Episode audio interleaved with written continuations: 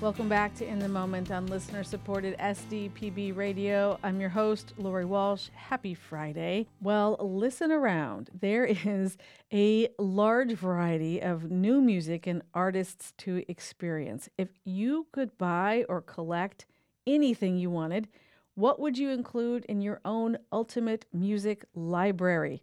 Let's go to this week's Fresh Tracks. David Hersrud has years of experience in the music industry, a lifelong passion for discovering new music, and he's got some suggestions for an ultimate music library. You posed an interesting question. You can't buy everything, and if you can't, what should you be looking at? I was referring back to thinking back in the early 70s when I was uh, living in Chicago and I started doing some writing for a music publication called Psych Scene. And I started a column that addressed question of what should I buy? We called it the Ultimate Music Library. Albums you had to have in your library. Kinks, Jefferson Airplane, Surrealistic Pillow, Laura Nyro, Eli and the 13 Confession, Bob Dylan, Rod Stewart, Cream, Van Morrison, Sly and the Family Stone, and the Rolling Stones. I mean, and I could go on for an hour, and I'm sure yeah. you could join in. Back in those same days, you and your wife used to play pick a hit. I get the impression from some of the stories you've told she might have been better at it. you so, want to know something? So, she was.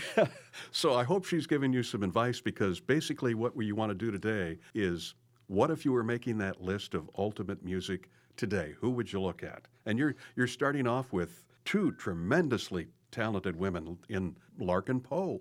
They've got a new album that came out uh, last fall called Blood Harmony. They were originally a bluegrass Americana band. They're called the Lovell Sisters. There was uh, Rebecca, Megan, and an older sister, Jessica.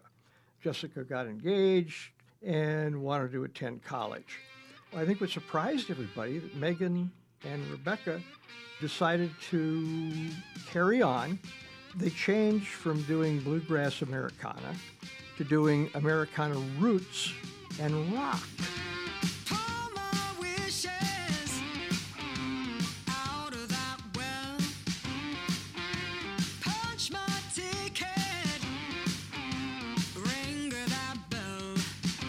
And I got to tell you something, these ladies have been incredibly prolific. They've done seven albums, six EPs. And in fact, they, they picked up the name the Little Sisters of the Allman Brothers. Boy,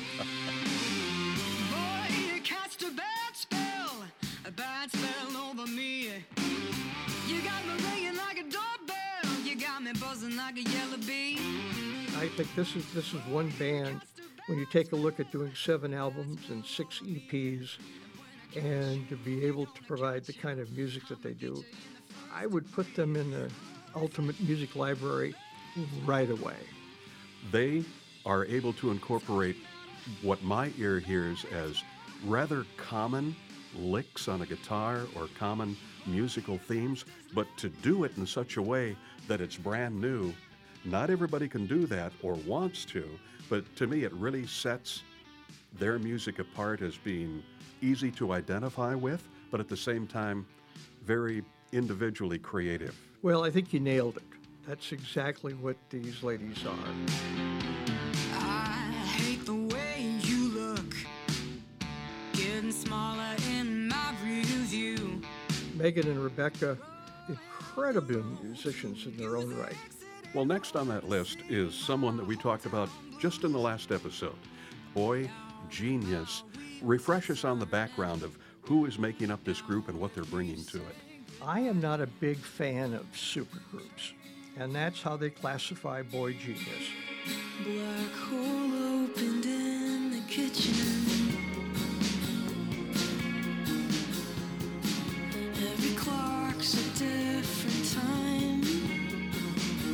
However, one thing I found out is when the joy of creating great music prevails, problems dissipate rather quickly.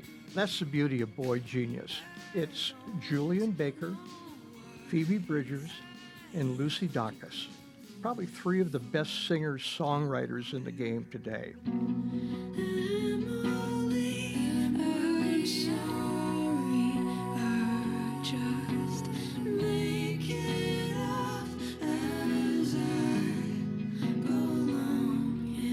Met as fans of each other's music and decided that they were going to record a song, one song together. They had so much fun doing it that they decided that they were going to do more. Their new album, called The Record, is the result. It's a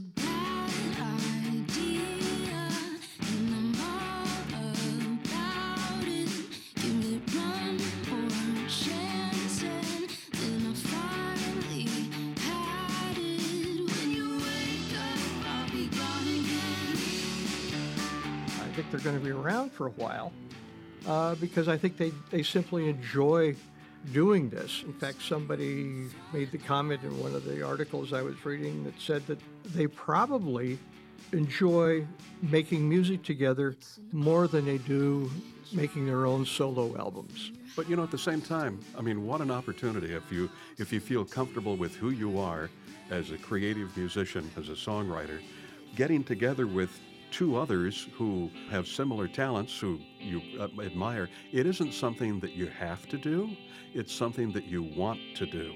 You said you wanted to feel alive, so we went to the beach. You were born in July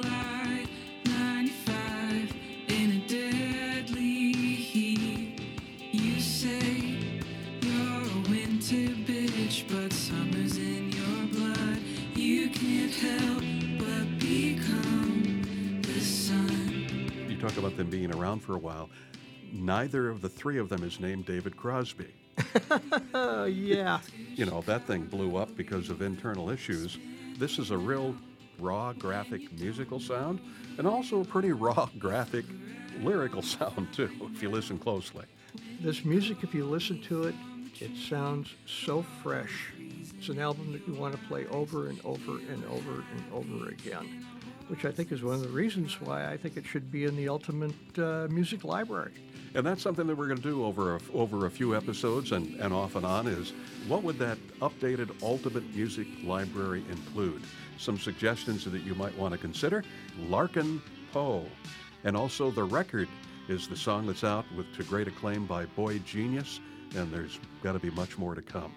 Our musical guide, as always, David Hersrud. Thank you, David. Hey, good listening.